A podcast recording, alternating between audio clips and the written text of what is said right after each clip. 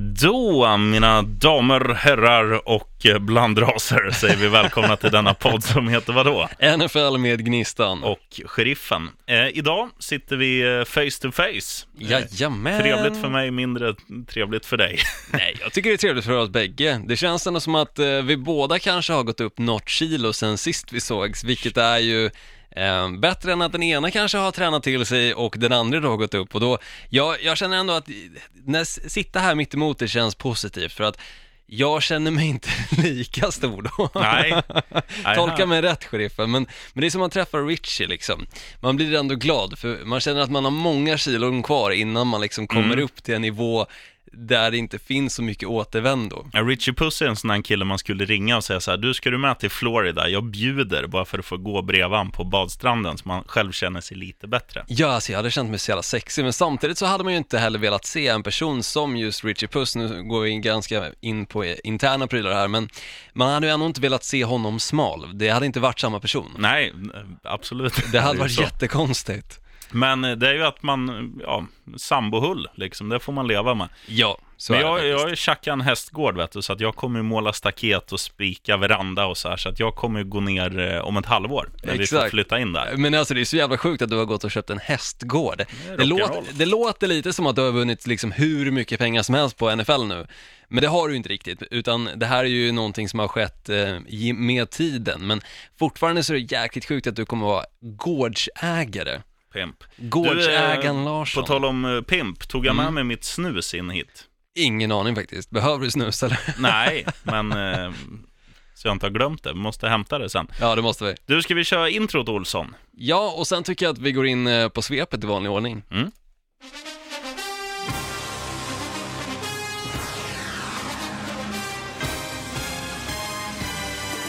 Procent batteri har jag. Hoppas jag kan läsa svep innan den dör.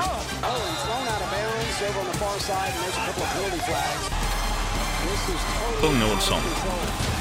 Boom! Here comes the boom! Ready or not? Olsson.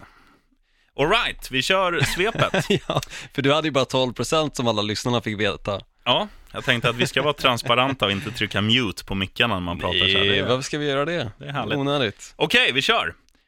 Det satt långt inne, men Olssons Packers vände och vann hemma mot 49ers. Det satt ännu längre inne, men Dolphins stod för en mindre bragd i veckans match, som avgjordes i övertid hemma mot Chicago. Larsson var glad, men inte lika glad som Kenyon Drake, som efter en fumble från enjardslinjen satt med en handduk över huvudet när matchen avgjordes på en spark. Knuttes Rams är nu obesegrade trots att de inte glänser.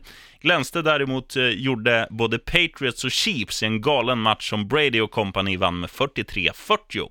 Baltimore nollade Titans och Cowboys chockade en hel värld när deras trubbiga offensiv lassade upp 40 poäng på tavlan mot ett normalt sett försvarsstarkt Jaguars. Matchen som lirades i London mellan Seahawks och Oakland blev en sömnig och ensidig historia som sjöhökarna från Grunge City vann utan att förta sig med 27-3. Hoppas verkligen att helgens drabbning i samma stad kommer att bjuda på mer spänning med tanke på att du och jag, Olsson, ska dit. Right on. Right on.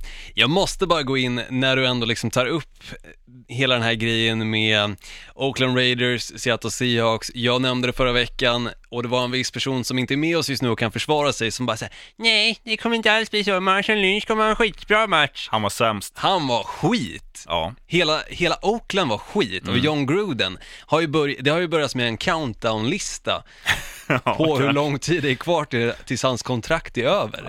Ja, Alltså hela faktiskt. Oakland är ju bara i sorg och jag tror inte de bryr sig just nu om att faktiskt Oakland Raiders flyttas till Las, eh, Las Vegas. Nej. Jag tror de skiter fullständigt i Men det. eh, alltså där måste, man måste säga där kring John Gruden att det måste vara det sämsta kontraktet oavsett vad det gäller, om det gäller merchandise, om det gäller sport, om det gäller musik. Det är det sämsta kontraktet som någonsin har tecknats. Ja, framförallt för en så hög summa. Ja. Alltså det är ju helt vansinne. Alltså 100 miljoner dollar. Ja, för vad då? Man får in en snubbe som har skitful frisyr. Mm. Mer får man inte. Jo, okej, det man också får på köpet när man tar in den här personen med en frisyr som alla frisörer förmodligen har spytt på, är ett sämre lag än vad man hade tidigare. Alltså det är så märkligt. Och, Mm. Men det är, det är också det som är så konstigt, att du liksom rekryterar en snubbe som har varit borta i liksom tio års tid. Ja. Okej, han har jobbat som expert och så. Exakt. Men det är ju en sak, det är ju det är som du och jag sitter här och gaggar som att de skulle ringa så här. Tjena, Rogga från Cleveland Browns. Ni, ni verkar ju kunna någonting i alla fall. Kan ni komma in här och ratta detta sjunkande skepp? Exakt. Ja, Nej, det fixar är- vi. Men jag ska fan ha 100 miljoner dollar för besväret. Alltså det är så jävla sjukt. Men jag måste också ge Brock Osweiler cred. Mm. För han gjorde det bra mot ett lag som har ligans bästa försvar just nu i Chicago Bears. Och Brock Osweiler, som alla som kollar i helgen, spelar ju i Miami Dolphins som quarterback. Jag har garvat åt det tidigare för att vi alla vet hur Brock Osweiler-historien har gått. Den har inte varit positiv sen han lämnade Denver Broncos. Men jäklar vad han ändå kunde prestera i den matchen. Jag tror att han är en sån här snubbe som... För han har aldrig varit bra när han har fått förtroendet. Nej, så Alltså är det. jag tror att han ska ha så här, du fan, ringer på morgonen. Tannehill kan inte spela, du, du, får, du får ta den här matchen. Ja, perfekt. Liksom Mm. att han inte behöver, mentalt förbereda nej, sig. men nå- någon typ av sån Mm. grej. Och han, han går in i den här matchen, han är ju inte, han är långt ifrån bäst på plan. Ja, ja, Men ja, han är ju, han är inte så dålig som han kan vara. Nej, och det intressanta är också att det kändes som att Miami-spelarna spelade bättre med honom Mm. än vad de har gjort med Ryan Tannehill och det kändes som att de gav mer. I tacklingssituationer och alltså då menar jag att det, Miami Dolphins wide receiver till exempel höll på att bli tacklad så kändes det som att han kunde ta 10 yards till. Bara för att det var just den matchen Mm. och att Brock Osweiler stod där som quarterback och inte Ryan Tannehill. Det får mig att fundera lite grann på vilket förtroende egentligen Ryan Tannehill har i Miami Dolphins. Om du tänker tillbaka ett år, Mm. kommer du ihåg hur många av mina svep som slutade med In Matt Moore We Trust? Det var ett par. Det var ett par, men Och- det var ju för att de hade Jay Cutler då som quarterback. Och inte Ryan Tannehill, för han var ju skadad under Nej, hela säsongen. men just när han, när då Cutler var borta också, Mm. när, när Matt Moore kom in, det är ju egentligen också en, en sämre QB än vad Tannehill är Absolut, i grunden. ja, ja. Men det var också sådana matcher där resterande spelare liksom lyfte sig, så det, det kanske är någonting som, som Dolphins ska göra. Ha Eh, bara backup quarterbacks. Ja, så värva in Fitzpatrick och några sådana där till nästa år, då kommer vi vinna Super Teddy Bowl. Bridgewater, hela bunten. Man har liksom tio quarterbacks som man bara kan varva. Alla får en match var och någon får två. Exakt. Då blir det guld. Då jävlar blir det Super Bowl. Ska vi gå in på lite händelser då? Shoot! Yes, Tom Brady säkrar sin 200 regular season win när han i helgen lyckades komma ut den mest poängrika matchen under vecka 6 med en seger när hans Patriots då vann i slutsekunderna mot Chiefs. Ja, det var ju en av egentligen veckans roligaste matcher. Det är så tråkigt när man ligger där hemma och vet att det kommer bli en bra match, men den spelas så pass sent så att man sumpar tekniskt sett hela veckan av eh, sömn, fokus och allting om man sitter uppe och kollar den här matchen, men jag hade velat se den. Mm. ja, Jag såg den eh, dagen efter på Mm. eh, Viaplay. Det är ju så jävla bra att de har 48 timmars så här efter Absolut, sändning, att man kan skitbra. se det. Och det, det, det enda som är viktigt, när man, det här är ett tips till alla er som lyssnar, ni som följer NFL och allt på sociala medier, öppna inte den där jävla mobilen förrän ni har sett klart matchen. Alltså Nej, ställa nej, nej. larmet, vakna, Ja. men tryck bara av, tusch, gå och kolla matchen och sen tar du tag i ditt liv.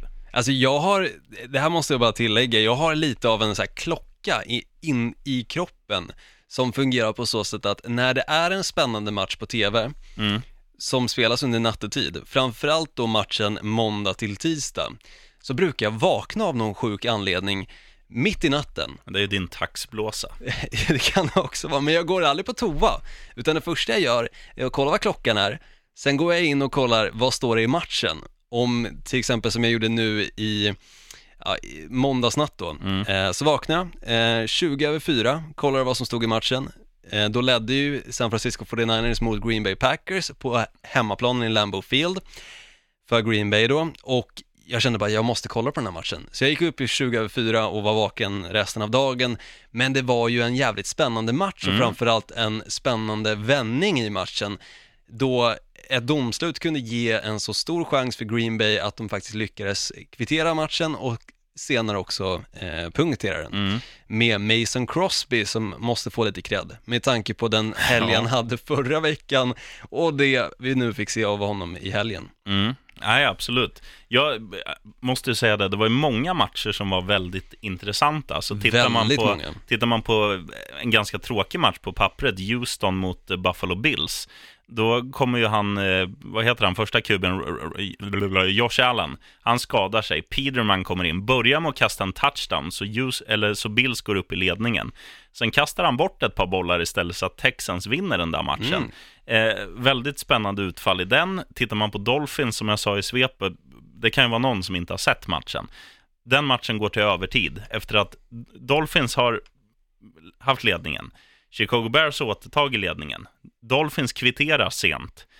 Eh, går in i övertiden och man tror att de ska avgöra i första anfallet. Kenyon Drake tappar bollen, famlar, liksom på linjen till att göra en touchdown. Ja, och han är alltså förkrossad. Och kameramannen, han firmar ju in honom konstant. Så varje gång det inte är spel, så ser man bara Drake sitta med en handduk över nyllet och liksom gråta där under. Han är alltså förbannad.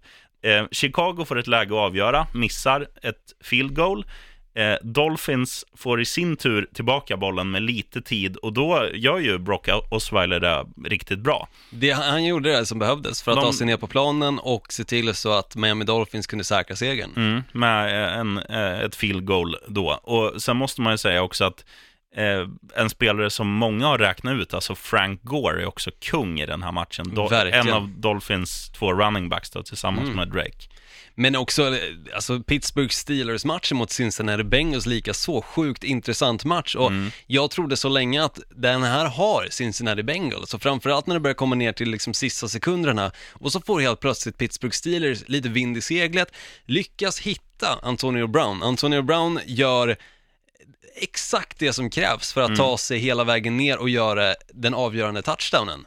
Och det vinner då ehm, Pittsburgh Steelers på. Jag tyckte det var också en så här sjukt underhållande match och det var ja, bra jävla vecka, alltså Tampa Bay Buccaneers, Atlanta Falcons lika så också en jävligt intressant match som på pappret inte alls såg ut som att den skulle bli det med tanke på att James Winston kom tillbaka, jag har ganska blandade ehm, meningar gällande just James Winston och tycker inte att han är den bästa quarterbacken, men han gjorde det bra och han hittade sina wide receivers och det gjorde ju även Matt Ryan, vilket gjorde att matchen blev poäng efter poäng efter poäng. Älskar sådana matcher. Mm. Och vad, vad sa jag när jag fick frågan förra veckan vem det är, när du sa vem kastar flest yards? Jo, jag sa den som startar för Tampa Bay. Och det, nu vet jag inte om han tog flest, men Nej, det gjorde han nog inte. 393 tror jag han lassade upp på tavlan eller något i den Ja, stilen. men det är inte tillräckligt. Ja, det var han i och för sig, men eh, Aaron Rodgers låg på tre, eller 450. Eh, så. Aaron Rodgers... Inte svära nu Olsson, det är Jo, barn som ja. lyssnar på den här podden. Men om man ska gå in lite på Tampa Bay Buccaneers så väljer de faktiskt att vända blad och sparka sin defensiva koordinator Mike Smith, som mellan 2008 till 2014 var head coach för Atlanta Falcons. Mm. Och det kanske är dags för 59-åringen att gå i pension. Och en som inte bör gå i pension för han har just nu sin absolut bästa säsong. Adam Thielen fortsätter att briljera och har nu sex raka matcher med över 100 yards och är en match ifrån att tangera NFL-rekordet från 1960-talet. Det är ganska galet och framförallt är det galet i ett lag som inte har fungerat som man har trott.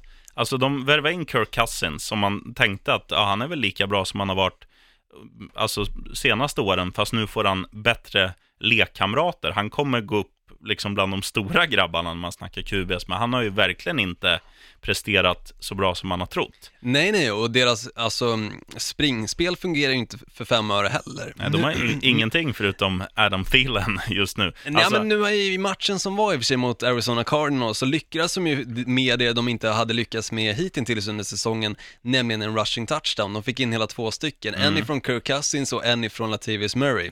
Så de har ju ändå börjat få in lite mer springspel och vill verkligen se till så att det också ska rulla. Men du sa också Arizona Cardinals, det är ju bland det sämsta som har stått på en plan, om man ska vara krass. Nej, alltså det- de är skitdåliga. Det är John Gruden som är den sämsta som har stått på en Ja, plan. men Arizona är inte långt efter. Jo, i alla fall. Om vi ska gå in på just John Gruden så var det ju Seattle Seahawks som såg till så att det blev en riktig floppmatch för dem i London och Seattle Seahawks står sen första gången sedan 2014 på ett 3-3-rekord. Ja, Och det är rätt intressant statistik för jag trodde definitivt att de hade stått på ett sånt rekord fler gånger, men de har haft ganska knackiga säsonger eh, nu på senaste tiden. De har inte alls varit samma Seattle Seahawks och hela Legion of Boom är ju väck, men jag tycker att Seattle Seahawks ser rätt vassa ut i år fastän vi på förhand hade räknat ut dem. Mm. Ja, jag har fortfarande räknat ut dem. De har ett tacksamt spelschema som möter skitlag. Det är därför de har vunnit lite matcher. Ja, kanske då. Men... Sen är de, sen är de ju okej hemma också, det ska ju sägas. Ja, det är de ju. Men ska vi gå in på kanske det nya Legion of Boom då? Mm. Kanske för mycket att säga med bara en match i, segel, i eh, bagaget då, men Ravens försvar hade det jävligt roligt mot Tennessee Titans som vi nu ska se i helgen och slog ett franchise-rekord Franchise-rekord. Tack. I Växjö. ja, med sina 11 sacks när de totalt körde över Titans i matchen som slutade 0-21. Mm. Och det känns lite skrämmande när vi ändå vill ha en intressant och sevärd match att Los Angeles Chargers lassar upp poäng mot ett Cleveland Browns som har ett jävligt bra försvar och samtidigt så har Tennessee Titans ingenting framåt mot Baltimore Ravens. Mm, nej, alltså det var ju verkligen en bedrövlig insats från eh, Tennessee. Men tittar man på deras matcher också, så här, de, de har ju en förmåga ändå att vinna matcher som de inte ska vinna. Absolut, alltså det har de. matcher de är utspelade Mm. i. Och sen eh, händer det någon, ja det blir någon interception och det blir någon pick six och det blir lite så här, ja men grejer som, så här, vissa lag har ju den förmågan att ta segrar även fast de inte är värda dem. Tennessee är ju ett sånt lag.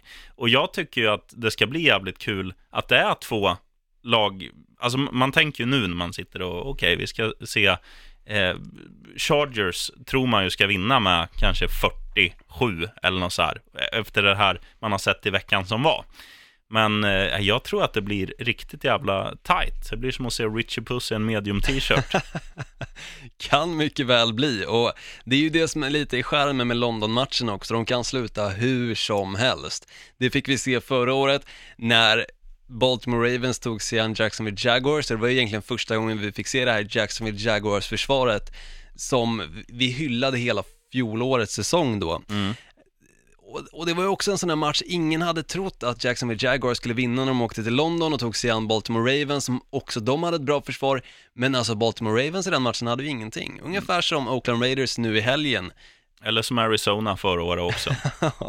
jo, så var det ju. Och det var ingen rolig match att se, framförallt inte då jag stod med en Fitzgerald-tröja som jag precis hade köpt och tänkte att det här kommer bli roligt.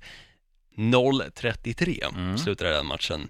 Hur som helst, quarterbacken i Bills, Josh Allen kommer missa 2-3 matcher efter att ha skadat armen i matchen mot Texans och du som håller på Falcons och hoppas att Devonta Freeman kommer finnas på planen inom en snar framtid får hoppas på något annat för nu ska han genomgå en skrevoperation Mm. och kommer placeras på injury reserve. Alltså kukoperation eller höft eller vad heter det här som sitter Groin. bredvid kuken? Groin. Ljumske. Är det där han har skadat? Ja, men det är ju skrevet, Ja. ish. Ja. Men det var roligare att skriva skrevoperation. Nej, det är bra Olsson. Det låter som att han ska bli kvinna, köra en, vad heter hon, eh, eller han eller hon, jag vet inte vad man Den, säger längre. eh, Caitlyn Jenner. Ja, exakt. Smurf. Var det svepet? Det var svepet och då går jag över till veckans frågeställningar och jag vill gärna ha en liten ljudeffekt på det här.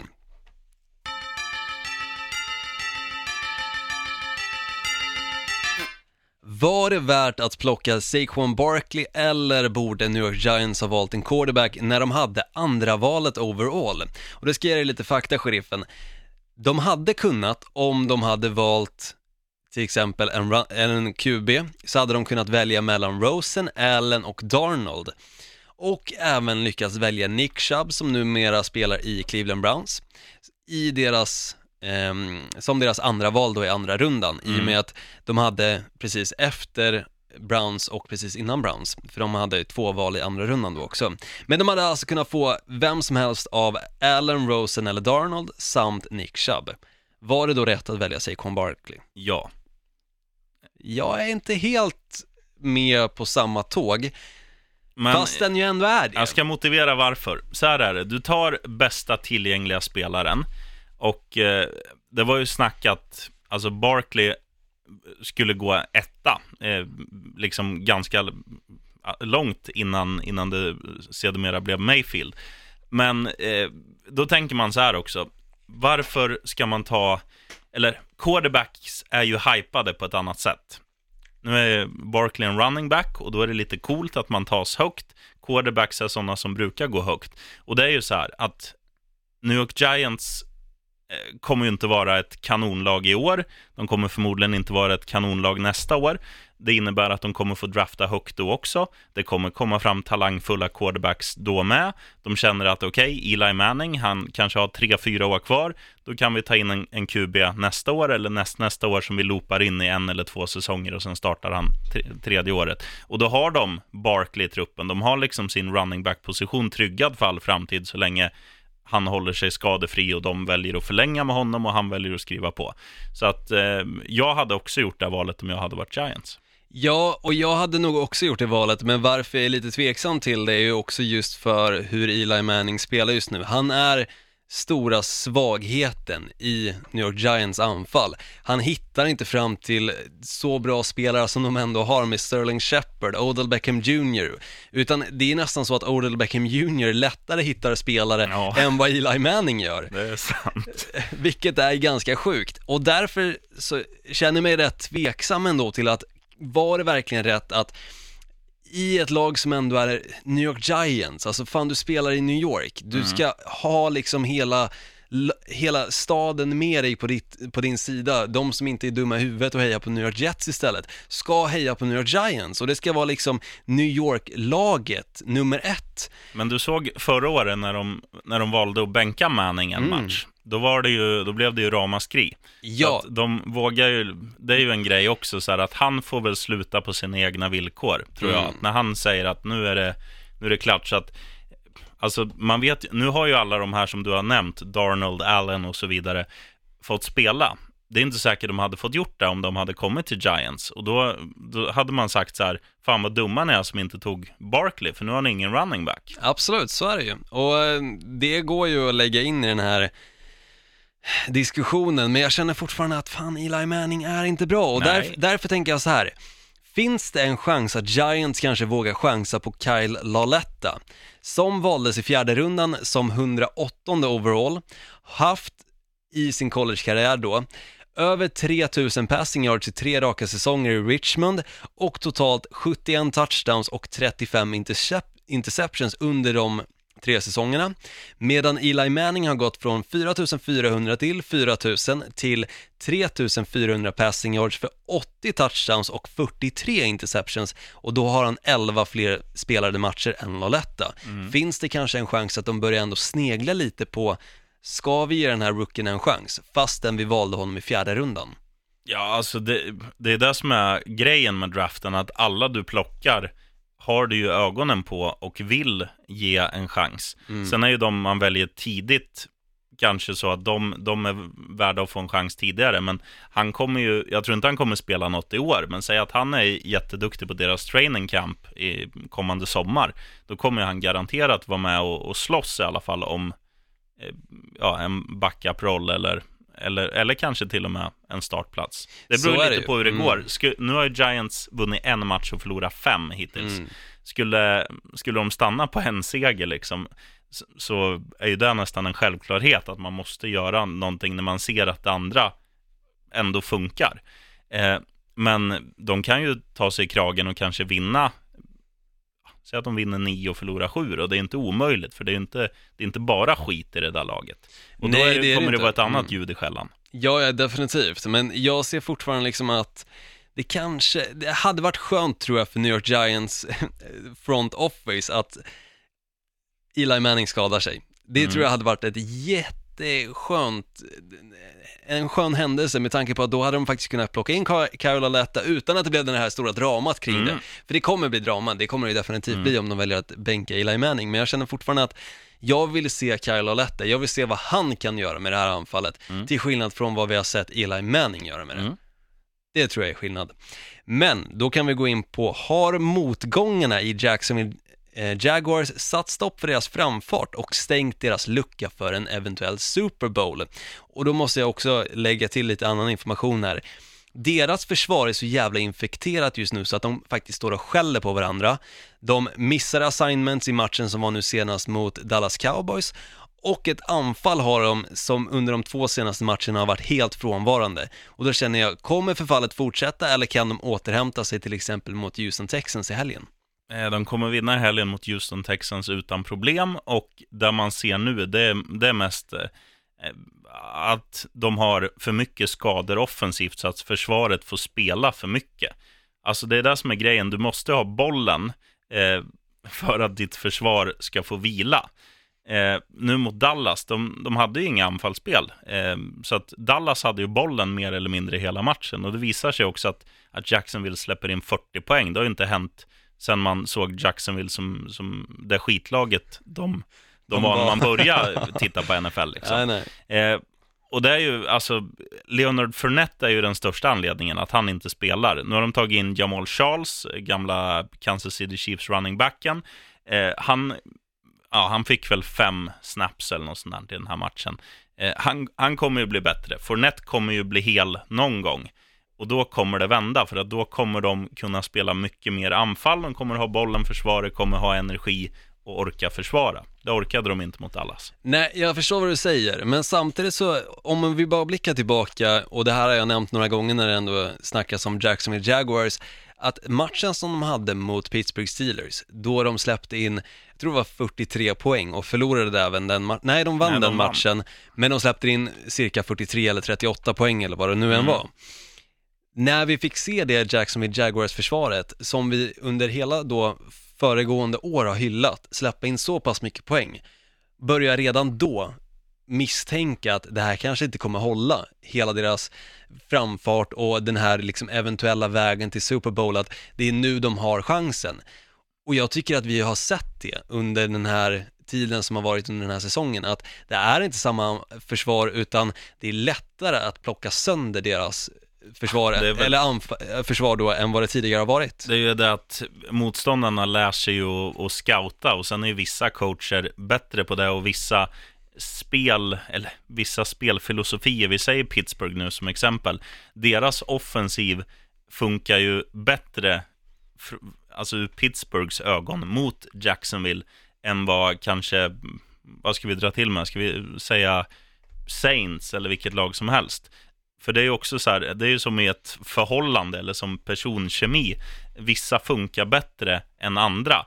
Och det är också så med spelfilosofier, man kan inte dra för stora växlar över en match. Offensiven håller jag med om, den är alldeles för dålig, men det har mycket med skador att göra. Defensiven eh, är bra i grunden, det är bara att de har haft alltså otur nu mot, ja, framförallt den här veckan mot Dallas, för då var det fan med katastrof. Ja, ut- otur har de, men jag ser fortfarande inte samma Jacksonville Jaguars försvar som vi såg förra året. Men det kommer bli intressant att följa resten av säsongen. Jag ska absolut inte slå fast att det här är liksom eh, spiken i kistan. Jacksonville Jaguars försvar är dött. Det kommer jag inte, men jag ser fortfarande liksom inte den här styrkan som vi såg förra året. Men för att gå in på nästa då, vilket lag som i dagsläget le- leder eh, sin division kommer att missa slutspelet? Och då frågar jag bara dig lite snabbt, sheriffen, vad tror du? Bengals. Bengals, tror du? Och det intressanta, jag la upp det här på vår Facebookgrupp, NFL med Gnistan och Sheriffen, och det är 22 röster på Titans av de som leder och jag kan ju dra lite snabbt av vilka som då ligger etta i sin division. Så då har vi Bengals, eh, vi har Titans, Patriots, Chiefs, Bears, Saints och Redskins samt såklart obesegrade Rams. Mm. Och då är det ändå intressant att det är 22 röster på Titans och det är 18 röster på Redskins, 10 på Bears och 9 på um, Bengals. Och det roliga är att det är någon tjomme här, jag måste nästan ta namnet, Martin Larsson tror faktiskt att Saints kommer bomma slutspelet och det har jag svårt att se. Ja, fast de har bara vunnit fyra matcher, Olsson. Har bara spelat fem också. Ja, Men de har ju eh, det. Nej, det är klart, men det, det där är väl också för att sticka ut lite. Men eh, det är klart att tittar man bara på spelartruppen så, Mm. har ju, så är det klart att Titans är de som är mest i farozonen. Dessutom har de väl, de står väl på 3-3 nu Ja, men precis. och kommer um, torska nu i London. Ja, jag tror inte att de kommer vinna i London, det tror jag faktiskt inte. Med tanke på hur de har sett ut nu på senaste tiden så känner jag att det kommer nog vara en svår match för dem att fixa.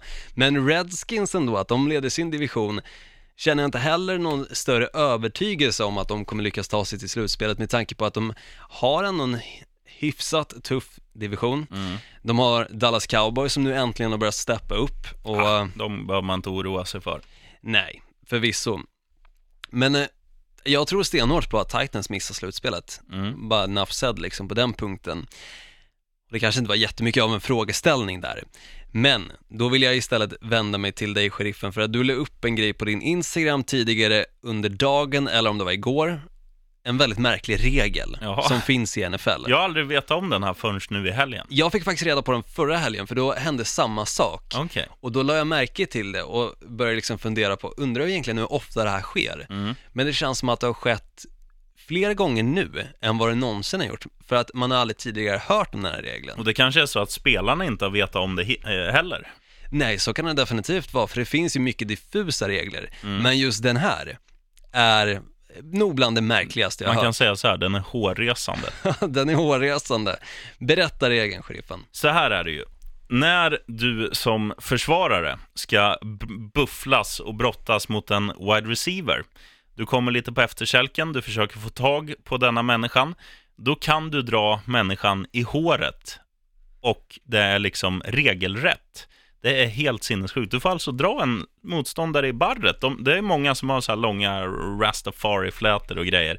Och det är bara att suga tag i det där och dra ner den. Och det är enligt regelboken. Jag tycker det är helt galet. Ja men det är ju sjukt och horse color som är då liksom eh, själva, Axelskyddets nackparti kan man säga. precis, det får man inte dra i. Nej. Och det är ändå förståeligt, men det borde ju då vara samma sak med håret, för att Ja. drar man i horse colorn så resulterar det med att spelaren dras ju verkligen ner, all vikt ändras ju helt och hållet Mm. mot att istället sträva bakåt.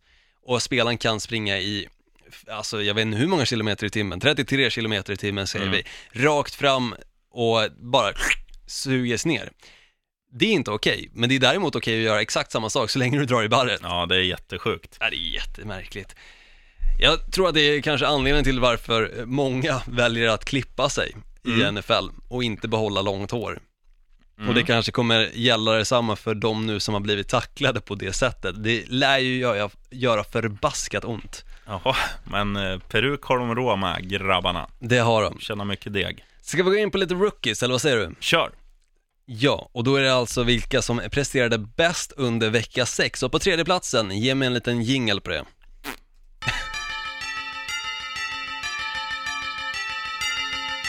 Jag tänkte att du skulle dra den här. Tre.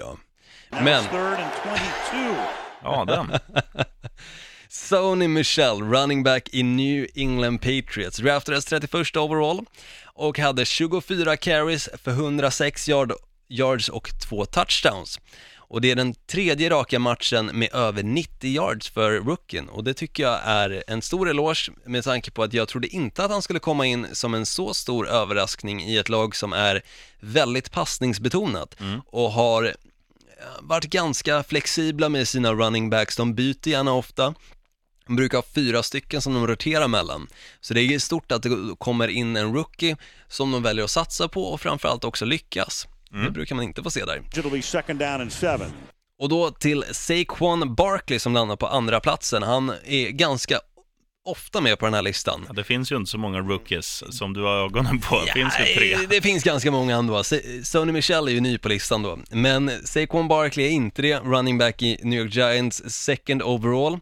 Jag snackade lite om honom tidigare under avsnittet, men han hade i helgen, eller torsdagsmatchen då, 13 carries och 9 catches för totalt 229 yards och en touchdown. Och första matchen som han hade över 100 rushing yards i. Mm. Nu är jag jävligt spänd med tanke på att det där låter som en riktig hästmatch. Vem fan är på plats nummer ett?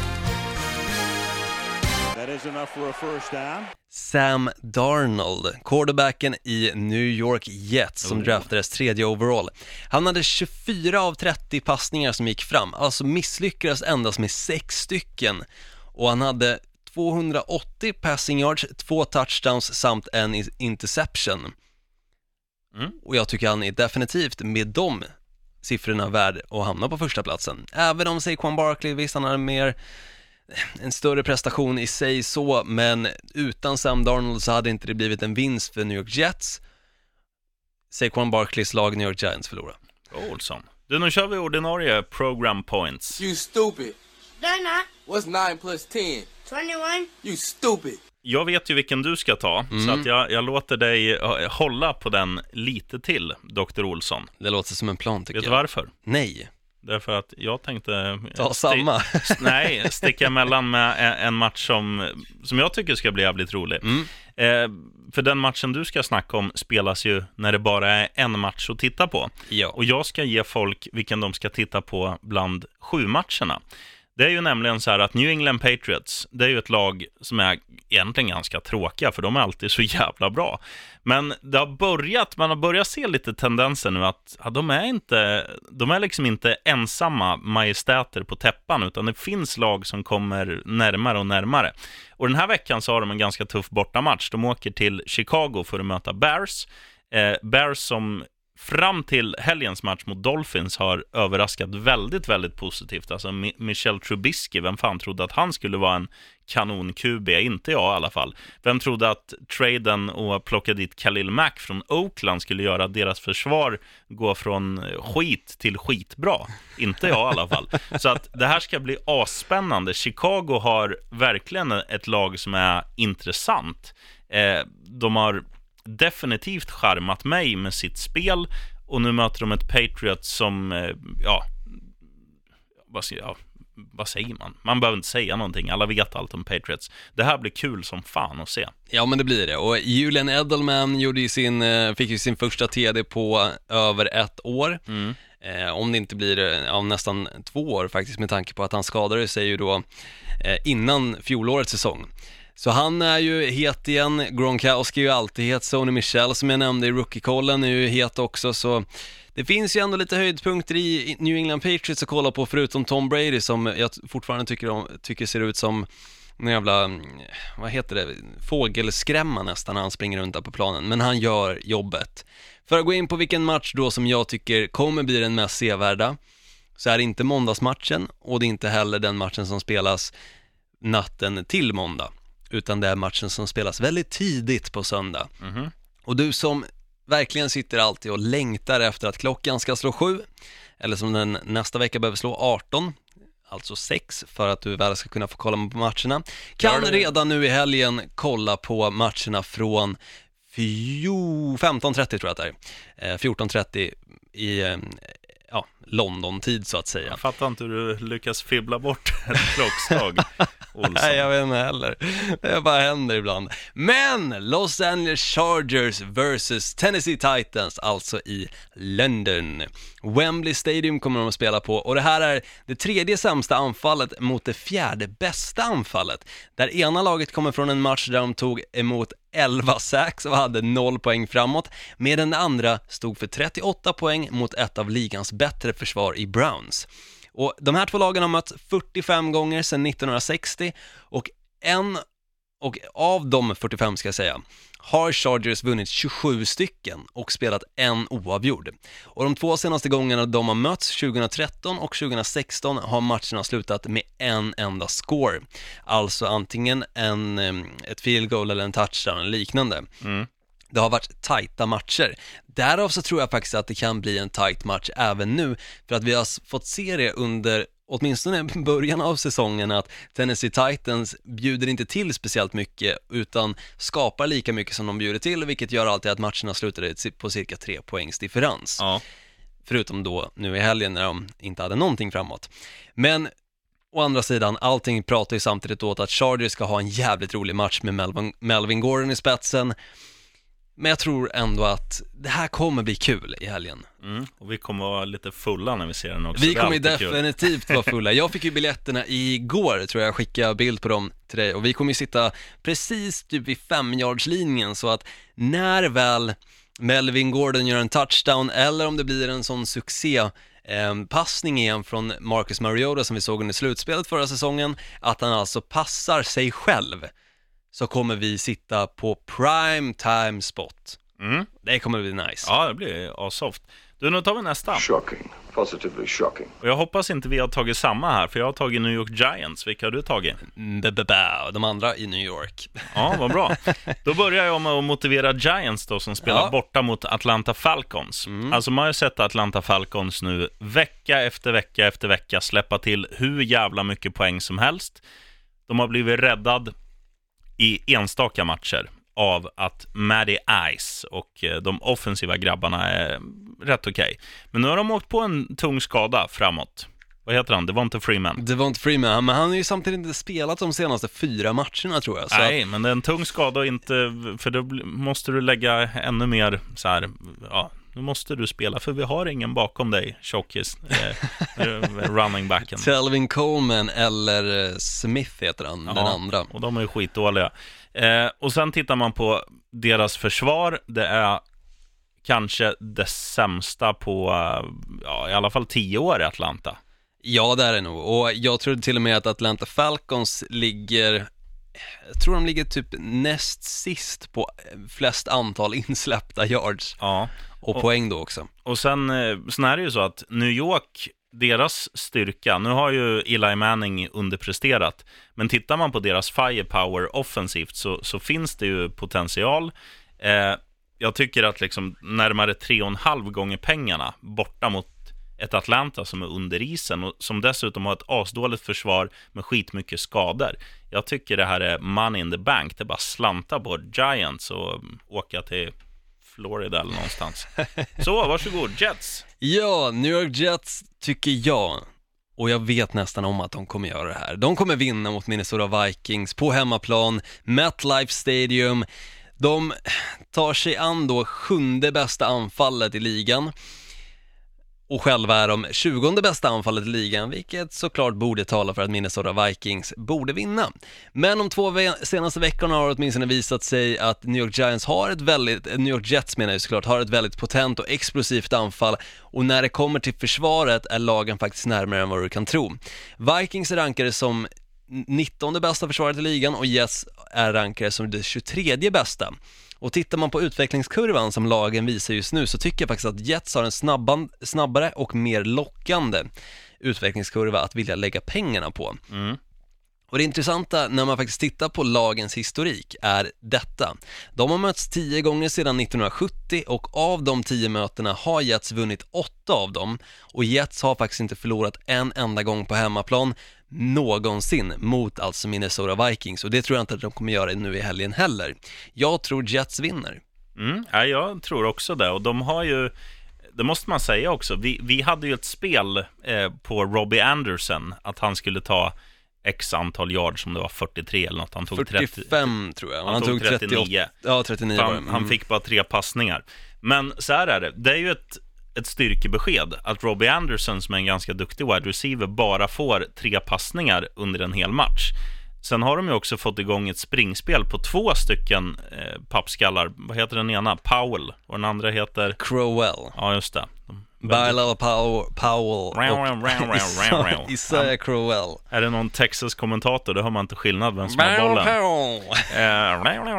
Eh. Men liksom, de har ju en, en ganska skön bredd. Ja, det får det man har säga. de, För att ja. alla de där spelarna, det är ingen som är någon jävla superstar, men det är många som är väldigt duktiga. Och nu när de också har en QB som, ja, alltså eh, överraskat positivt får man ju säga, så, så finns det från att vara, jag hade ju räknat ut dem, jag sa ju, alltså New York Jets, det är ju det sämsta som har gått i ett par skor. Det tycker jag inte längre, utan jag Nej. tycker de är rätt sköna. De har en, en ljus framtid och eh, the future is now. Det är bara att spöa Vikings som har underpresterat. Ja men alltså jag tycker New York Jets lite grann påminner om så här, eh, vad heter de, Village People, de som sjunger den här YMCA, men liksom arbetarklassen verkligen på New York Jets och även om man liksom inte kanske gillar Village People-looken så tycker man ändå att den är lite charmig och det tycker jag är samma sak med New York Jets, man kanske inte gillar liksom på pappret vilka spelare de har, men de är ändå liksom bra. Ja, nej, men det är skönt.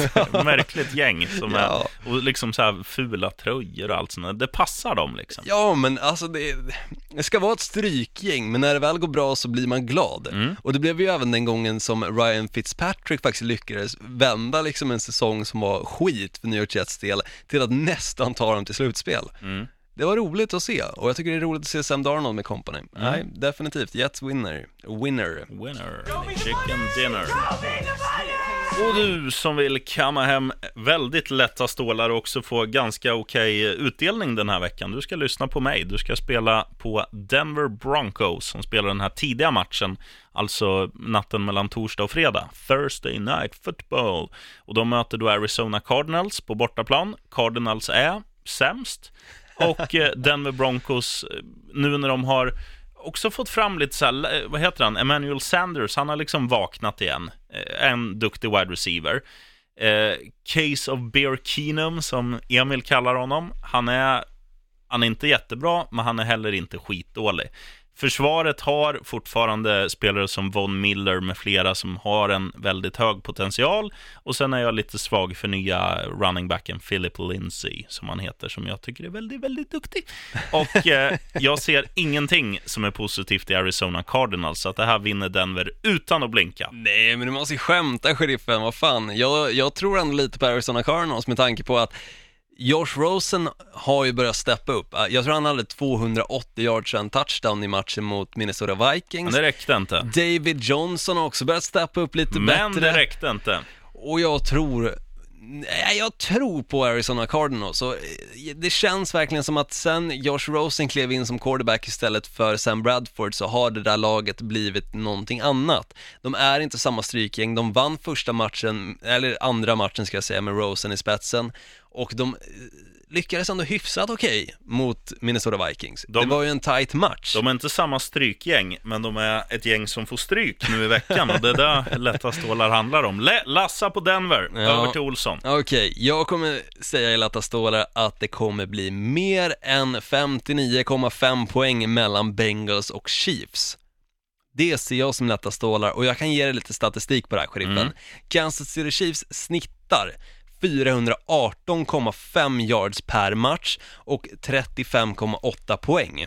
Och deras försvar är ligans sämsta i kategorin flest tillåtna yards per match och i snitt ger upp 28,7 poäng och då går vi över till Cincinnati Bengals som snittar 352,2 yards per match och 29 poäng framåt och deras försvar är ligans tredje sämsta med 409,2 yards och 26,3 poäng insläppta. Mm. Därav kommer matchen definitivt att sluta på mer än 59,5 poäng. Och Ja, det ja. kommer ge bra med deg tror jag. Det är en bra spaning. Mm, Eh, det jag, tycker jag. jag skulle hosta in om man, om man bara ska snacka eh, vad heter det, Poäng, poängrika matcher också. Mm. Eh, så skulle jag nog säga det, samma med mellan Atlanta och New York, att då kan du också lassa på att det kommer bli över, ja, runt sådär 60 pinnar eller något. Nu gör vi, eh, nu har ju du en sista grej som heter Vem där? Mm. Och då vill jag höra vad du frågar mig. Ja, och jag kommer gå tillbaka till samma fråga som jag alltid ställer, men jag har en ny åtminstone. Och det är nämligen, då börjar jag med den som jag alltid ställer då. Eh, vem ska man lägga pengarna på som kommer göra en touchdown? Vad säger du, sheriffen? Ehm, ja, det finns, ju, det finns ju väldigt många, men om man ska ha en riktigt jävla sicker så ska jag tänka lite här, Dr. Olsson. Och då kan jag säga snabbt min då, jag säger Saquon Barkley med tanke på att de möter Atlanta Falcons, Saquon Barkley har varit riktigt duktig hela säsongen och han kommer definitivt vara duktig i, i matchen mot ett lag som inte har ett försvar. Det kommer bli en TD för honom. Mm. Eh, jag säger väl eh, hjälten Frank Gore i Dolphins då. Vi möter Detroit Lions hemma och Gore ser ut att vara i fin form. Han gör en TD. Mm. Och vem ska man lägga pengarna på som kommer ha över 100 yards receiving? Eh, ja, Thielen är väl det klara svaret med tanke på att han har gjort det i sex raka matcher och går för rekordet. Så att jag säger väl Adam Thielen i Vikings. Mm, och jag säger Julio Jones med tanke på att de då möter eh, New York Giants som har släppt in ganska mycket poäng och mycket yards också. Mm. Odell Beckham Jr. går ju över 100 också. Ja, där är jag lite mer tveksam, för Evan Ingram kommer vara tillbaka, eller Engram, kommer vara tillbaka i den här matchen. Och vi fick se förra året när han spelare Odell Beckham Jr var förvisso skadad, men han var lite av en favorit för Eli Manning. Och jag tror att att få tillbaka en sån spelare i den här matchen nu mot Atlanta Falcons kan innebära att de får det här kort kortare hotet på planen. För att Odell Beckham Jr fungerar väldigt mycket som ett djupt hot. Mm. Och det är just därför, då räcker det med att fånga två bollar på en match så är du över 100 yards. Sant, men eh, jag tror även Ingram kommer ha en bra match. Ehm, men absolut, Ehm, Jag hör vad du säger. Next quest, Vem ska man undvika att lägga pengarna på? eh, Arizona Cardinals. Så, du är så Ja, men jävla de är anti. så jävla dåliga. Du är så jävla anti, sheriffen. Och jag kan också säga en grej som jag, eh, eller som jag har märkt med tanke på att jag har spelat på det och gått bet två veckor på raken. Lägg inte på att Marcus Mariota ska, ska ta över 218 yards. Nej. Nej, det ska du verkligen inte lägga pengarna på. Jag säger faktiskt New Orleans Saints. Undvik dem. För de möter Baltimore Ravens som har haft en sju helvetes match mot Tennessee Titans. Eh, Den här spaningen eh, kommer du nog köpa med hull och hår. Baltimore Ravens och New York Jets är väldigt, väldigt lika. För det är många så här no-name-spelare som ändå funkar jävligt bra tillsammans. Så att de har en, en viss bredd i sitt lag, fast de är helt utan superstars. Absolut, jag håller med. De är lika på pappret med sätt att man inte ser så mycket på pappret som man tycker är spännande. Men de lyckas lik förbannat och framförallt försvaret i Baltimore Ravens är riktigt på hugget just nu. Mm. Jag tror att de kommer fortsätta vara det mot New Orleans Saints så tro inte att det här kommer bli en match där Alvin Kamara, Mark Ingram bara kommer springa över deras försvar för det kommer de inte. Jag skulle säga undvik att lägga pengarna på den matchen. Nästa. Och då är det bold prediction nu, sheriffen. Oh. Och Jag har varit vass på mina bold predictions Ja, det har du senaste. Det har du. Jävligt vass. det har du. Då ska vi hitta någon riktigt skön lurig här. Jag kommer faktiskt inte ihåg vad jag hade för bold prediction, bold. bold. Vad säger man då? Nej, det lät bara Bold. som jag sa, bold. Ja, det lät som jag sa bald. Flintskallig eller modig, det är ju samma sak. Fan. Ja. Man är modig om man går runt utan tupé. Ja, det gör man förvisso i och för sig. Ska jag dra mig in lite snabbt här Ja, då? kör. Baker Mayfield kommer ha sin bästa match med över 350 passing yards och tre touchdowns och kommer med det hamna högst upp på rookie-kollen nästa vecka. Mm. Jag måste hitta någon skön också. Eh, ja, vad ska vi dra till med? Ska vi dra till med Adrian Peterson i eh, Washington Redskins? Att han gör, ska vi säga att han springer för 120 yards och två touchdowns mot Dallas? Kan mycket väl ske, men Dallas försvar såg bra ut. Ja, en gång. En gång, ja. Men det är ju för att eh, Jackson vill inte ha några anfall. Jag ska tillägga att Baker Mayfield och Cleveland Browns kommer ju möta Tampa Bay Buccaneers. Så det finns en stor chans att han kommer lyckas med det här. Så den är inte riktigt den här bold Mm. Jag, vill hitta någon, jag ska men hitta en, en jävligt bold. en jävligt bold. Då kan jag dra min Jo, lilla jag trick. tar den här. Ja, Detroit Lions under 11 poäng borta mot Dolphins. den är bold. Mm. Ska vi gå in på trippen lite snabbt bara? Ja. Ready? One, two, three. You're a Latin baby, you better shut it up. One, two, three. Okay.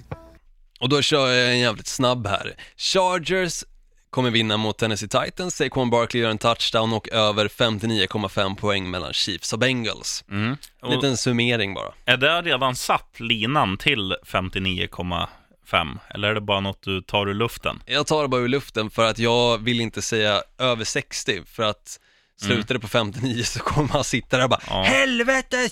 Ja, men jag tänker, för, för spelar man så är det oftast en satt lina, men överspel poängmässigt oavsett var, vart linan ligger på den. Mm, nej, Olsson. över 59,5. Eh, Larsson säger Denver Broncos. Eh, sen säger jag Frank Gore i Miami Dolphins gör en touchdown. Och sen säger Jay att, eh, ja, vad fan ska vi dra till med? Jag tar ju allt sånt här på volley, vet du. ja, men jag tar väl att eh, Kansas City Chiefs, alltså laget, gör över, eh, ja, de gör över 40 poäng mot eh, Cincinnati Bengals. Och sen tror jag att Giants vinner också, det blev en fyrling. Åh oh, jävlar, ja. Eh, jag kommer säga emot dig i två av dem och då är det Denver Broncos och Frank Gore. Jag tror Kenyon Drake kommer att få göra sin touchdown och inte famla på enjardslinjen. Ja, men Frankie gör ju också en. Han är, Frankie. fan, han, han ser fräsch ut, Frank Gore. Och jag tycker att Arizona Cardinals ser fräscha ut. Ja, Jag då, gillar dem Då får just du nu. köpa nya glasögon. Jag Finns på har inga glasögon än så länge. Nej, så det är jag kanske... där, det är därför du inte ser något. Det är därför jag Olsson. gått så jävla dåligt den här säsongen med mina bets. Jag bara såhär, åh, fan står det över 13 poäng? Ja, men det lägger jag på. Vi sträcker ut en hand till Synsam och alla jävla optiker får ni höra av er. Snälla sponsra mig. Fan. Du, bra jobbat Olsson och lycka till på tipset. Vi ses på Skavsta om ett par timmar. Ja, det gör vi. Fan, det är ju, vad är det, 48 timmar tills vi Ja. syns där. Fan vad full, full du ska vara då. Ja, det eh, kommer jag. Du som, Fan, vill, det du vara. som vill, vågar och kan, följ oss på Facebook, NFL med Gnistan och Sheriffen. Tryck ansök om medlemskap så trycker den som är vaken av oss eh, acceptera och sen är du med kan du skriva av dig och sådär. Och eh, recensera podden, vart då? På eh, Podcaster såklart. Mm. Och sen ett litet tips till dig också som vill följa min och sheriffens lilla Londonresa. Följ oss på våra sociala medier, alltså privata då. Där jag heter I am Gnistan och du heter Bandit understreck sheriffen. Ja, och du som inte kan stava till bandy, eh, bandit på engelska, understreck sheriffen, S-H-E-R-I-F-F-E-N, puff. Stämmer, för då kommer vi se till att kanske lägga upp lite roliga grejer som vi gör under resans gång. Vi kommer såklart också få in lite ljudklipp i mobilerna så att vi kan spela upp dem i nästa veckas avsnitt. Oh. Tycker jag. Och eh, sen på lördagen ska vi på först och främst Premier League. Mm. Det blir intressant. West Ham Tottenham. Ett derby som man enligt rekommendationer från kollegor som är ifrån England inte man ska gå på.